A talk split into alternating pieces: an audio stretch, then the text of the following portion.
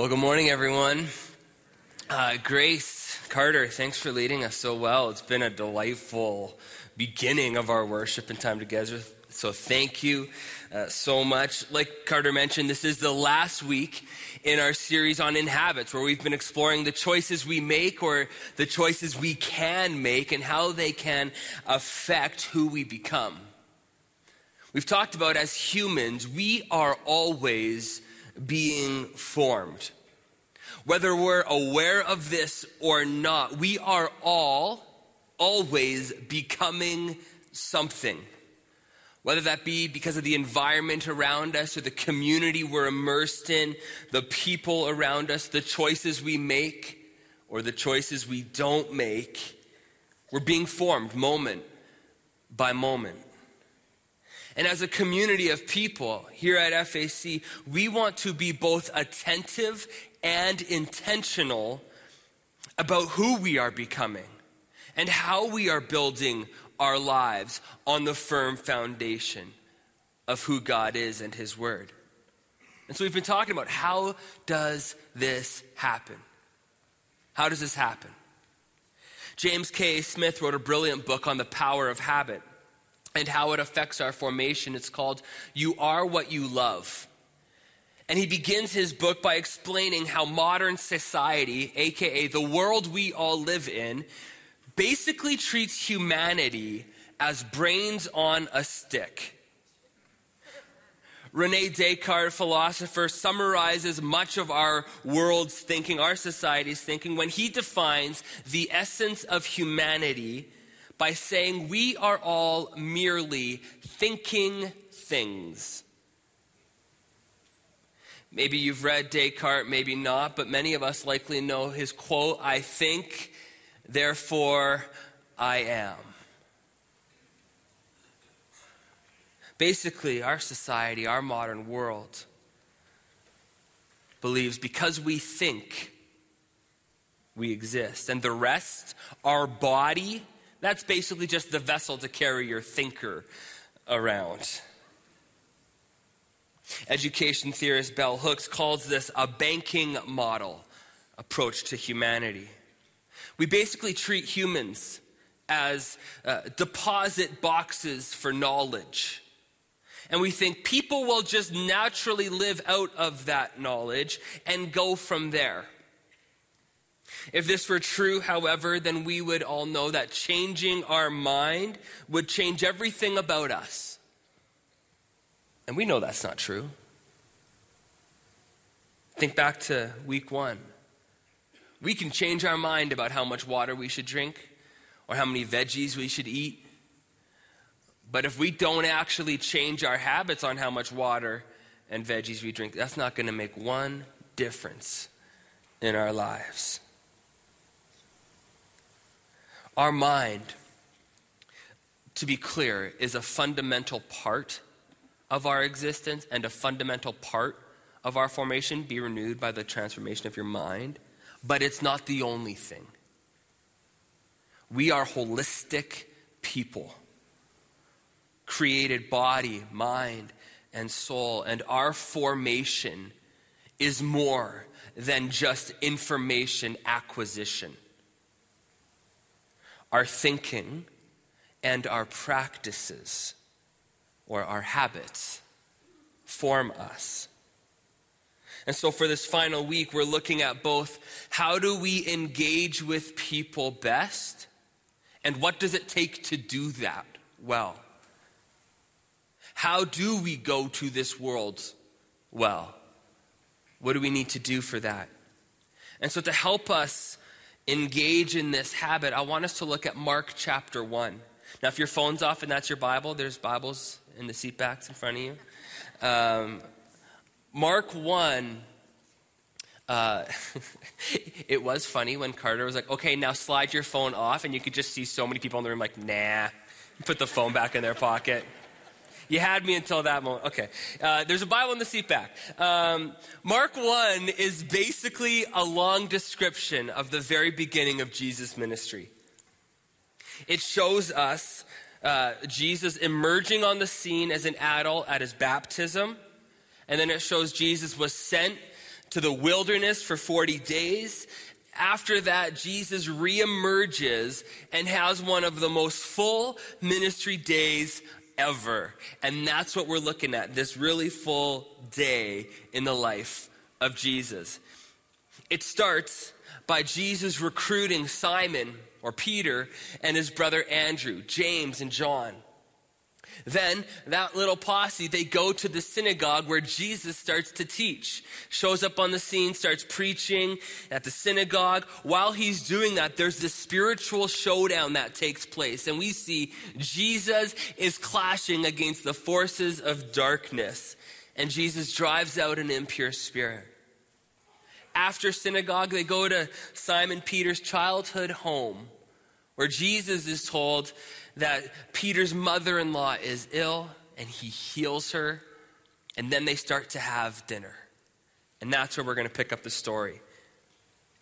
Uh, Mark 1, verse 32, it says, That evening after sunset, the people brought to Jesus all the sick and demon possessed. The whole town gathered at the door, and Jesus healed many who had various diseases. He also drove out many demons, but he would not let the demons speak because they knew who he was. Very early in the morning, while it was still dark, Jesus got up, left the house, and went off to a solitary place where he prayed. Simon and his companions went to look for him. And when they found him, they exclaimed, Everyone is looking for you. Jesus replied, Let us go somewhere else to the nearby villages so I can preach there also. That is why I have come. So he traveled throughout Galilee, preaching in their synagogues and driving out demons. Like I said, a very full day in the life of Jesus. I want to start with the beginning. Jesus had this amazing moment at the synagogue, right? He's preaching, and people are like, whoa this guy preaches with some authority.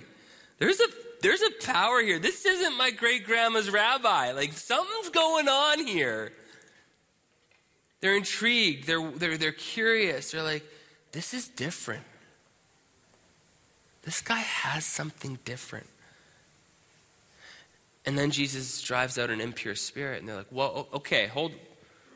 He's got that kind of power. He doesn't just preach interestingly, there, there's something more going on here? And they're curious. And they want to experience more. I love how every word in the Bible is intentional. Like every word. So, you know, you read this and it says like after sunset, and you're like, okay, just that's a timestamp, kind of. But also, Mark is like, they were all at synagogue. They're good Jews. They're following the Sabbath. So they're waiting for the sun to go down because they know what they're hoping for needs to happen after Sabbath. And that's when their days were marked.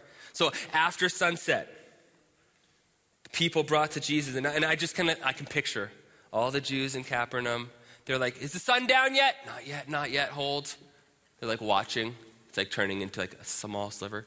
Is it down yet? Not yet. Wait, wait, wait, wait, wait. Hold, hold, hold. The sun goes down, and I, picture like the entire town just rushing Simon's house. Get, Jesus is at the table, you know, wrapping up dinner, having his pita, and you just like hear like the, the ground starts to shake. And people are rushing, and all of a sudden the sun's down, people are at the door, and Jesus is like, I guess we're not having dessert today. There's a few things I want us to recognize. It says this after sunset, the people brought to Jesus all the sick and demon possessed, the whole town gathered at the door, and Jesus healed many who had various diseases. I want us to notice that. We're told all the sick and demon possessed were brought to Jesus. And then I don't know if you caught it or not, but then the next passage says, and many were healed. Did you catch that difference? All were brought, but many were healed. And we need to acknowledge that. We need to be honest about that gap between all who were brought and the many who were healed, because there's a gap. And it is entirely unhelpful and unwise to ignore that discrepancy. Because if we're not honest about that gap, about that reality, then we are setting ourselves up and we're setting up those around us for failure and disappointment and disillusionment or worse. If we just go, Jesus heals everyone. Well, in this passage, many were healed, even though all were brought. And that's worth acknowledging for us all. Can you imagine being one of the few who wasn't healed? Being one of the few who wasn't set free? Right? Everyone's there. And most of them are. But you're not. Some here today, you don't need to imagine because you know exactly what that's like. You know exactly what it's like to see miracles take place all over, everywhere but your life. You know what it's like to see your neighbor get the thing, but not you. You know what it's like to see your coworker get the prayer request that you've been asking for, but not you. The family member, the friend. You know, we sing these songs, there's a miracle in the room. Yeah, just for everyone else. Disappointment is real, and pain is real. Illness perpetuates, frustration and confusion are legitimate. It seems like everyone is getting everything that you're asking for, but not you. So like, why not? I was there. I was at the right place at the right time, but nothing. We need to be honest about that gap. Because if we're in that gap and we don't have an honest theology about that, it's going to be really tough to navigate our way through. But can we challenge ourselves and wonder today for the, the people in that gap? Does it make Jesus any less God? Any less good? Any less powerful? You know, to put it in like a, a trite different way. Like if I have a bottle of water and I throw it on half of you, for the half that stay dry, does that make the other people, the water, any less wet? Jesus still moves. And we who are in the gap acknowledge the love and the care that Jesus does have. The fact that so and so was healed and I wasn't, that doesn't impinge upon Jesus' power or goodness or love. I'm going to say more about this in a little bit, but at the outset today, I just want us all to acknowledge sometimes there's disappointment and we don't get what we thought we should, even when we were in the right place at the right time doing the right thing. Sometimes that's the story. As true as that is, I don't want us to miss the other reality, though. And that is that Jesus did amazing things. People were radically transformed and radically set free. And I want us to acknowledge that too, because the truth and reality for us today is that Jesus still does this.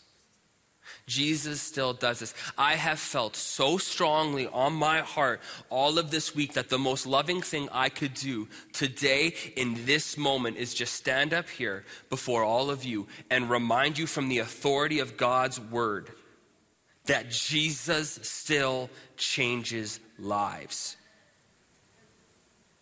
He still moves. He still transforms. He still breaks the chains that hold us down. He still sets us free. Jesus still binds up the broken, and Jesus still heals. Jesus still moves with amazing power and authority on earth. He still does this. That's who Jesus is, and he hasn't changed. Has anyone heard about this last 11 days what's happening in Wilmore, Kentucky? At Asbury University.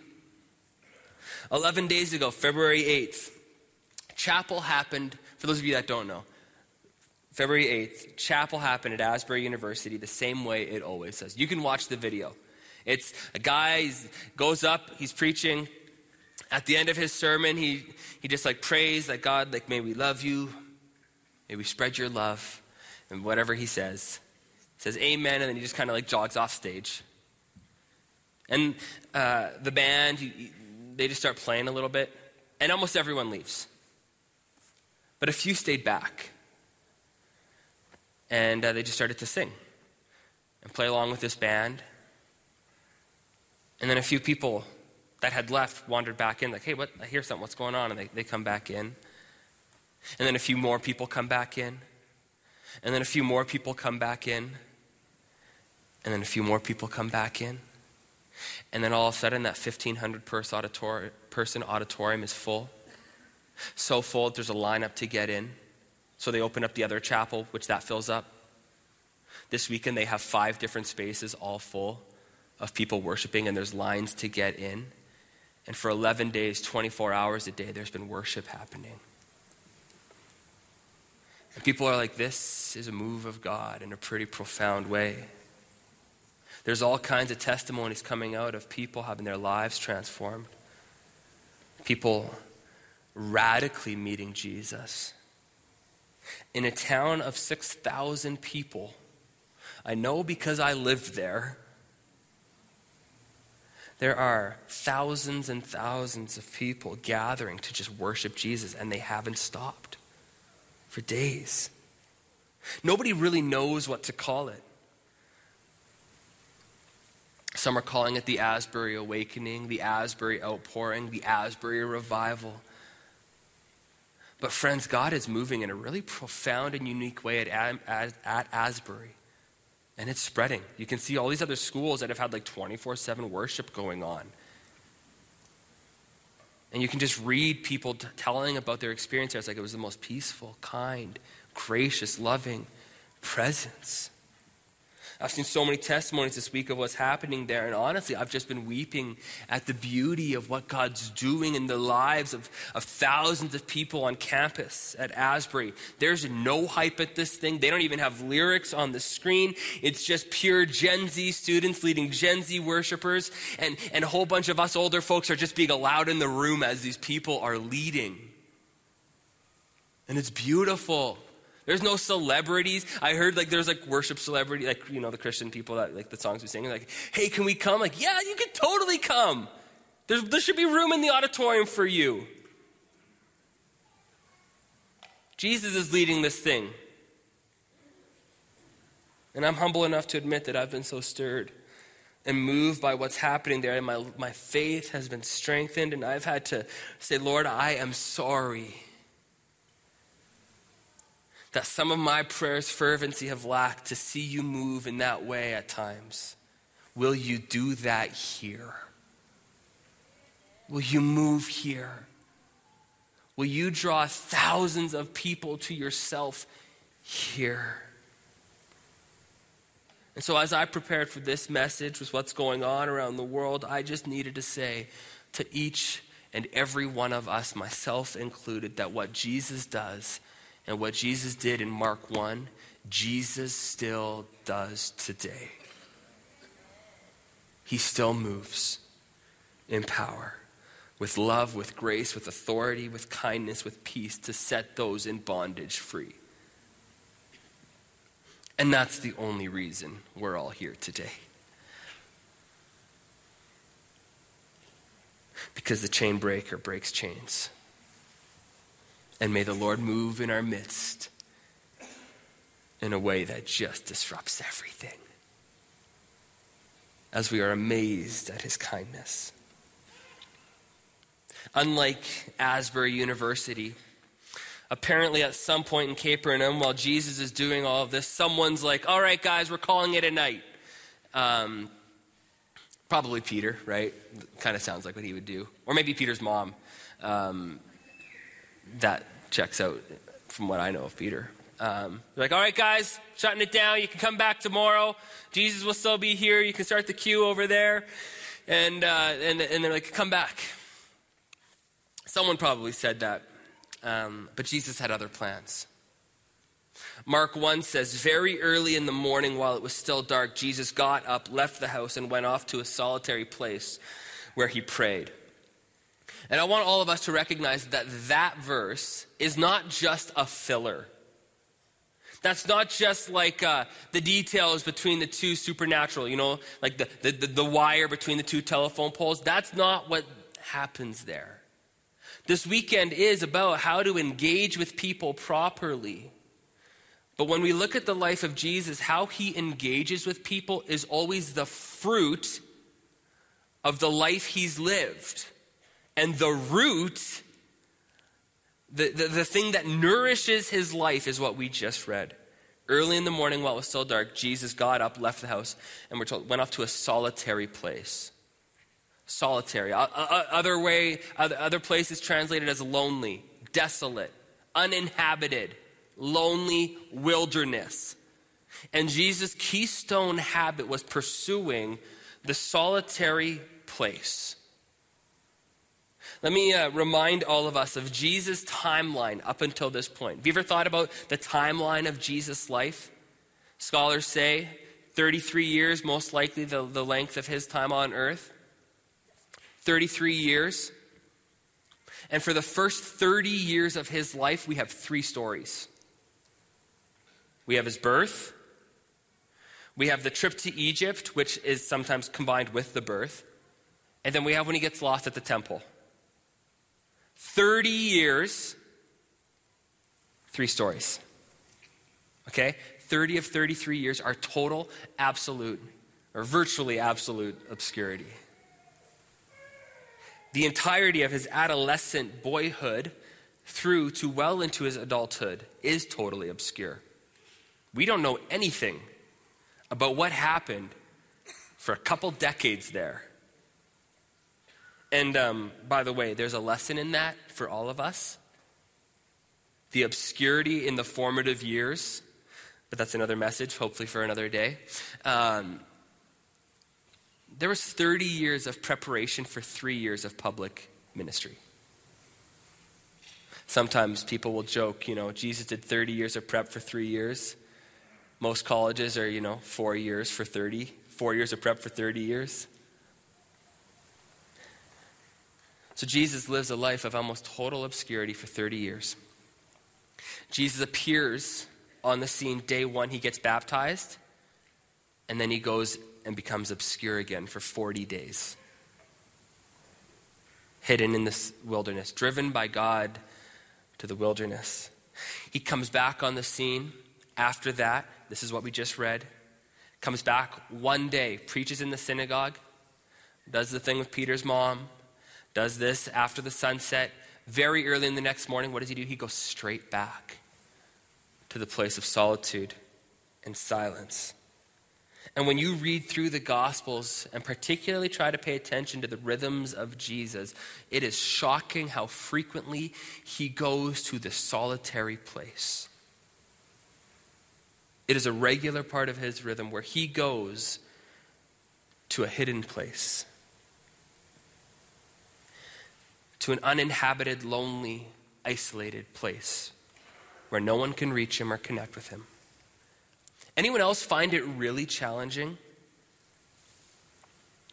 that the place and space we most try to avoid, lonely, solitary, quiet, unattached places, is what Jesus most intentionally and regularly sought out? Anyone else challenged by the fact that the world we live in is one of constant volume, constant attention, constant visibility, constant reach ability, constant connectivity? And we just live in that unchecked. And yet, Jesus regularly and frequently breaks that cycle. I heard this week that humans can't really go 15 to 20 seconds of unplanned silence. How can we expect to live lives of consequence when our capacity for silence is less than a hamster's?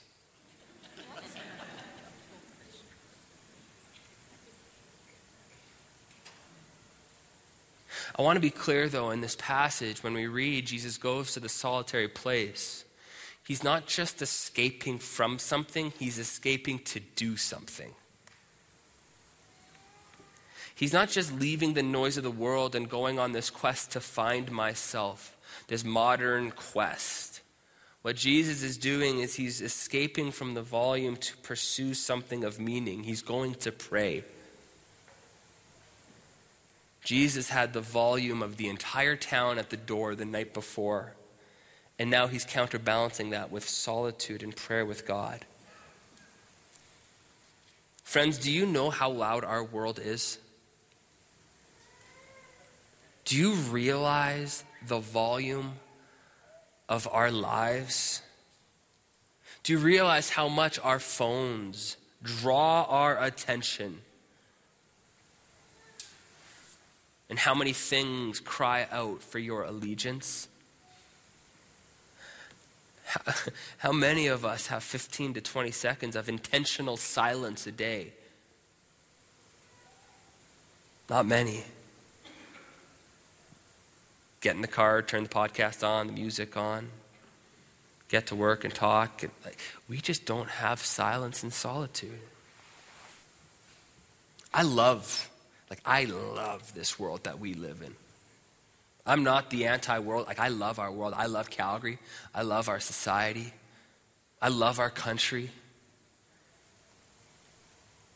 But I'm just so aware of how cleverly created it is to distract us into absolute irrelevance. And we only realize this when we break the cycle and choose to live differently. The brilliant philosopher, scientist Blaise Pascal famously said, All of humanity's problems stem from man's inability to sit quietly in a room alone. Really, it's humanity's inability to sit quietly in a room alone. As dramatic as that sounds, what he's pointing out to is that solitude and silence is not just retreating and hiding from the world. Retreating into silence is actually confronting the world head on. It's telling the truth about this world. It's discovering who we are it's discovering what's going on. And there are things in all of our lives that when we live lives of distracted volume, we don't even know what's going on in our heart. If you were to sit quietly for two minutes, what would come to the surface? Many of us don't know. If we were to sit in five minutes of silence to reflect on something that happened and we're like, why did I respond that? We don't even know. We have become detached from ourselves because we're distracted.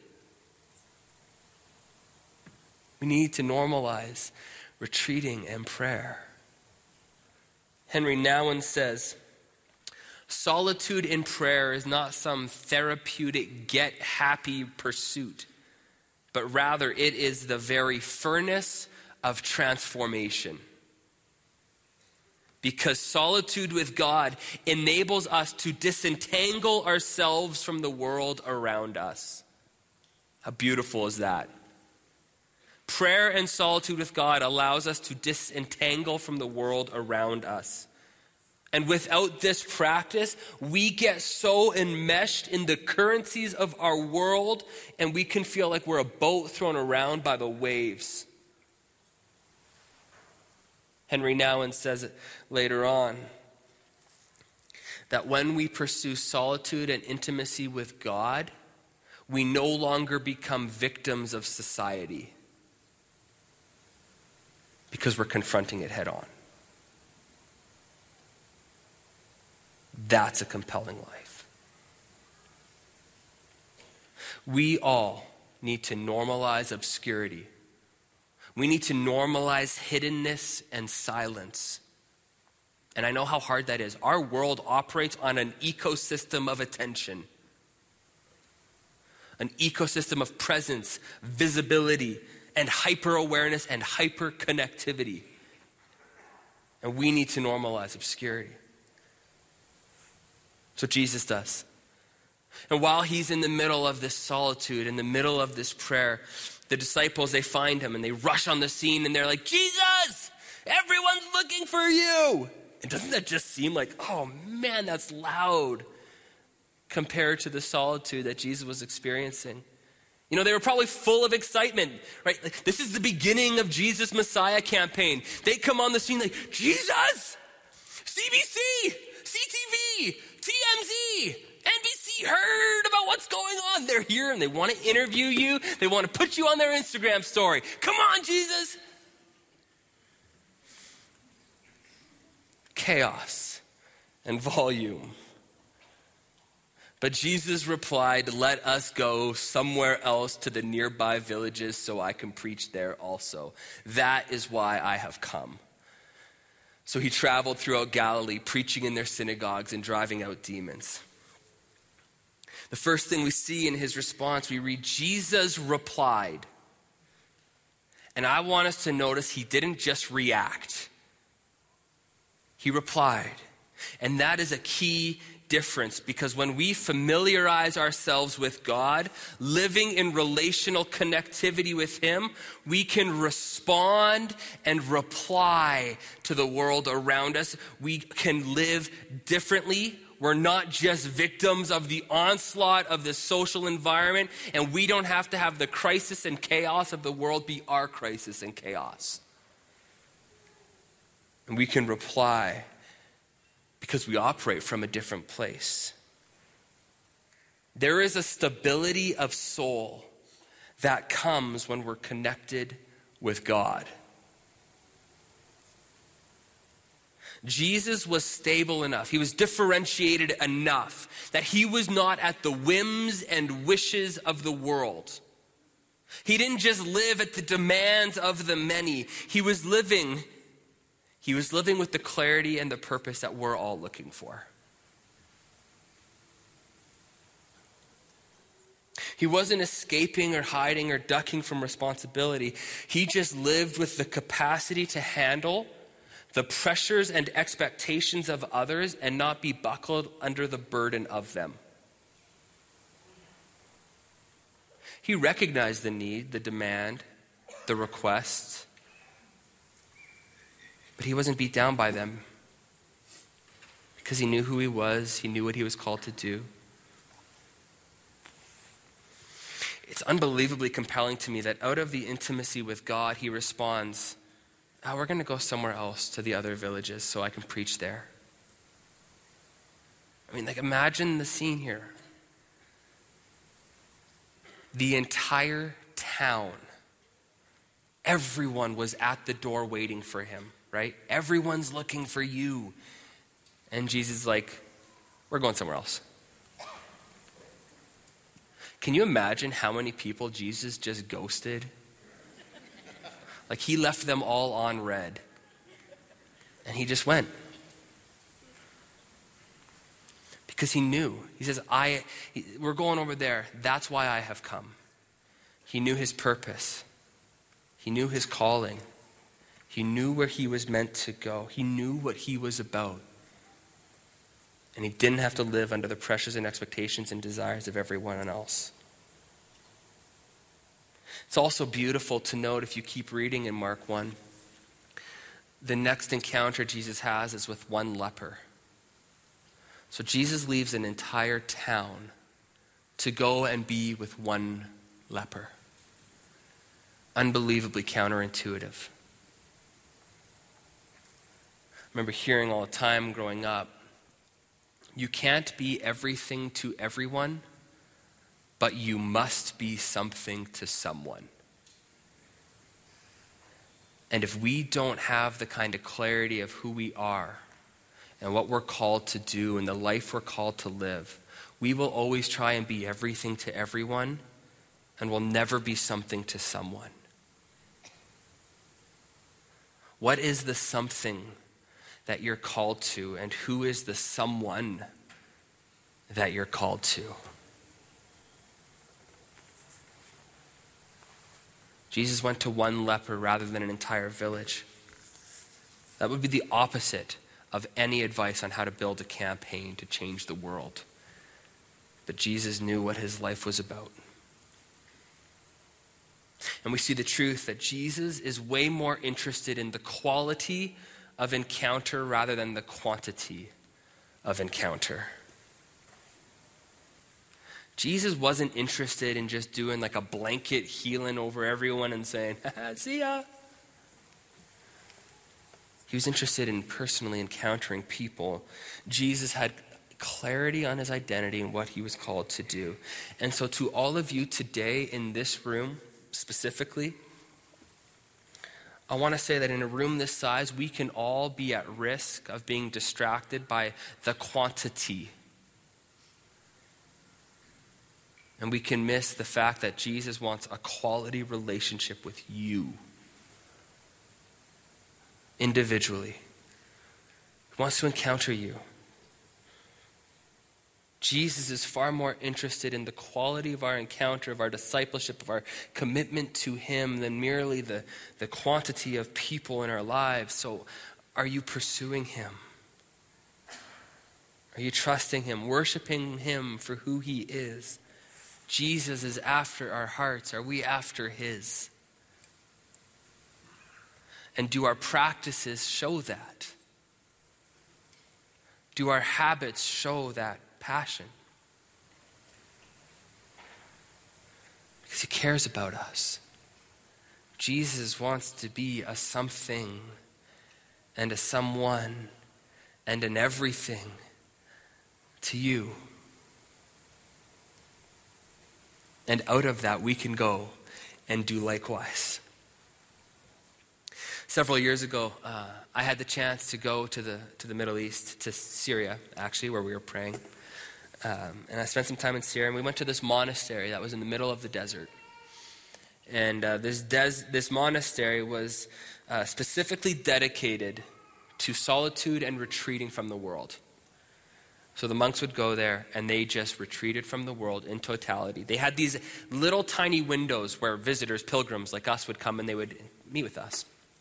And um, during one of these breaks uh, for the monks, we had this conversation. And um, our, one of our guides, um, I think the best way to describe it is he has far less fear of putting his foot in his mouth than I do. Okay? Um, he has no problem just speaking. And so uh, he puts his hand up, talks to this monk, and he's like, Dear brother, how on earth can you call yourself a follower of Jesus when all you do is live out here in solitude and never actually talk to anyone about Jesus? And without missing a beat, the monk responds Dear brother, how on earth can you possibly call yourself a follower of Jesus when you never actually follow Jesus into solitude and silence and prayer with God? All you ever do is be in the city.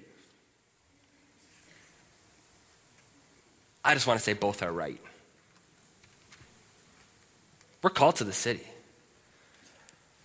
but we also need to follow Jesus' example to retreat into solitude silence.